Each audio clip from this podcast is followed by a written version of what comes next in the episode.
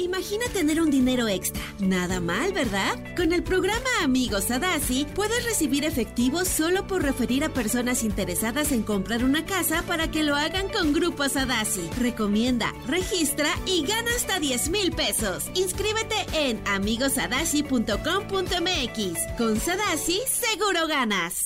Estás escuchando Jordi Anexa, el podcast. Manolito Fernández, buenos días, amigo, ¿cómo estás? Bien, amigo, contento de verte, saludarte en este lunes, inicio de semana. Este, como dices, una semana, un fin de semana lleno de deporte, un día, un fin de semana lleno de, de- de muchísimas cosas. Este, los dos clásicos en semifinales, el clásico regio se lo llevó los Tigres eh, en un partido francamente aburrido. ¿Estuvo Aburri- aburrido? Aburridísimo. ¿Cómo crees? Yo vi un ratito y la verdad es que muy, muy, muy aburrido. Pero bueno, Tigres calificó en estas cosas que, que dijimos, no, no sé si son justas o injustas, pero Tigres calificó eh, mucho más abajo la liguilla, entró este por el repechaje y está instalado ya en la final. Y por otro lado, Clásico Nacional, este el América lo había ganado 1-0 en la ida y ayer lo único que no tenía que hacer el América era perder por dos goles. Es lo único que no tenía que hacer. Podía haber empatado, podía haber eh, hasta, perdido por un por un gol y hubiera calificado y hubiera calificado a la final. Y entonces qué hizo? Perdió por dos goles, perdió 3-1. La verdad es que fue un partido muy bueno hasta que el América lo entregó. Las Chivas jugaron impresionantemente bien. Felicidades a la gente de las Chivas. Qué buen partido dieron. Eh, por ahí dice una frase que, que jugaron, que, que estos partidos se ganan no con la táctica, sino con el corazón. Y yo creo honestamente que así fue. Hubo una jugada eh, no polémica, simplemente Ajá. una decisión, una expulsión a un jugador del América. No estoy diciendo que haya sido culpa, pero yo sí creo que fue causante.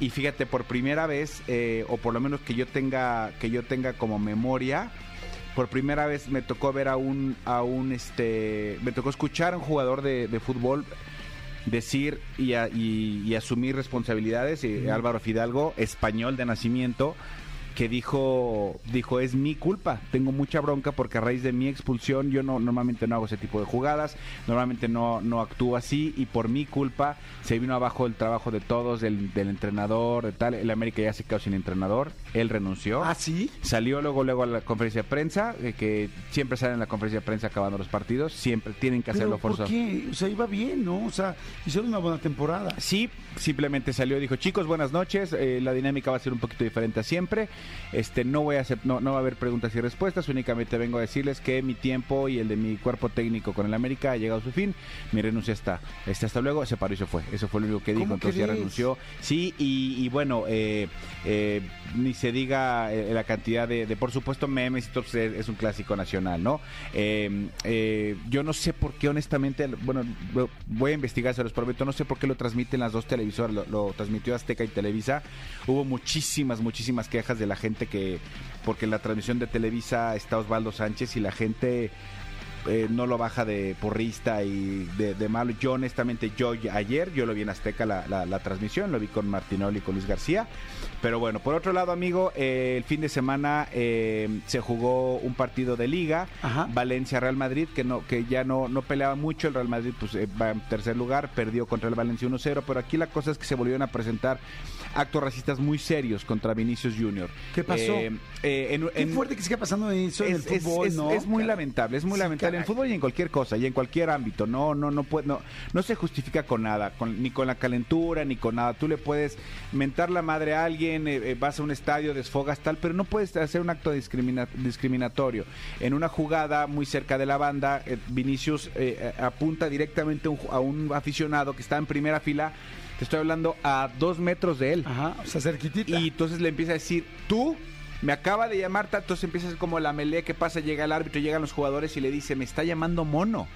Me está llamando mono y, y empezó a hacer como la demanda de, de un, de un simio, de un Ajá. chango.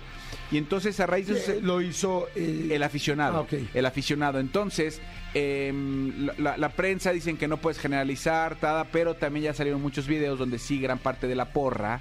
Eh, ya le están gritando a Vinicius, mono, mono. Y, esto no es un tema de que yo le vaya al Real Madrid o de tal. Así sea el jugador del equipo que sea, yo creo que hay, hay eh, momentos que no se pueden, hay líneas que no se deben de cruzar y de la bromita ya pasó. Claro. Y entonces, este, Pero además que- Vinicius tiene 23 años, amigo. 23 años. Entonces, imagínate tener a 60 mil personas o de las 60 mil a 20 mil gritando. O sea, como por. Además, como que yo me pregunto, ¿es en serio? O sea, es como, como que es tan retrógrada, tan tonto. O sea, decir una persona así por su color de piel, por su raza, es como... Es absurdo. como que es estúpido. O sea, verdaderamente yo siento que una persona que le diga así a otra persona, te ves tan mal, te ves tan... Te ves tan poquito, tan chiquito, tan, Sí. o sea, es como, como- o sea, es que ya no ubico ni a un niño diciendo eso. Exactamente. O sea, Es, es, es, es querer llamar la atención a lo, a lo, a lo idiota, es eh, ir como borrego, ir en la horda de algo, como el grito homofóbico, lo hemos dicho tú y yo aquí mil veces, ya pasó el chistecito, si ya nos dijeron que no, ya no lo hagan, pero siguen con este tema y ahora discriminación, entonces la verdad es que es muy, muy, muy lamentable lo que está sucediendo, ojalá verdaderamente por primera vez se haga algo, e insisto, no porque yo este, apoye o no apoye a un equipo, por el bien de fútbol, porque entonces todo mundo que voltea, la gente que no le gusta el deporte como me gusta a mí, como te gusta a ti el fútbol, dice es que es un deporte de gente ignorante. ¿Y qué creen?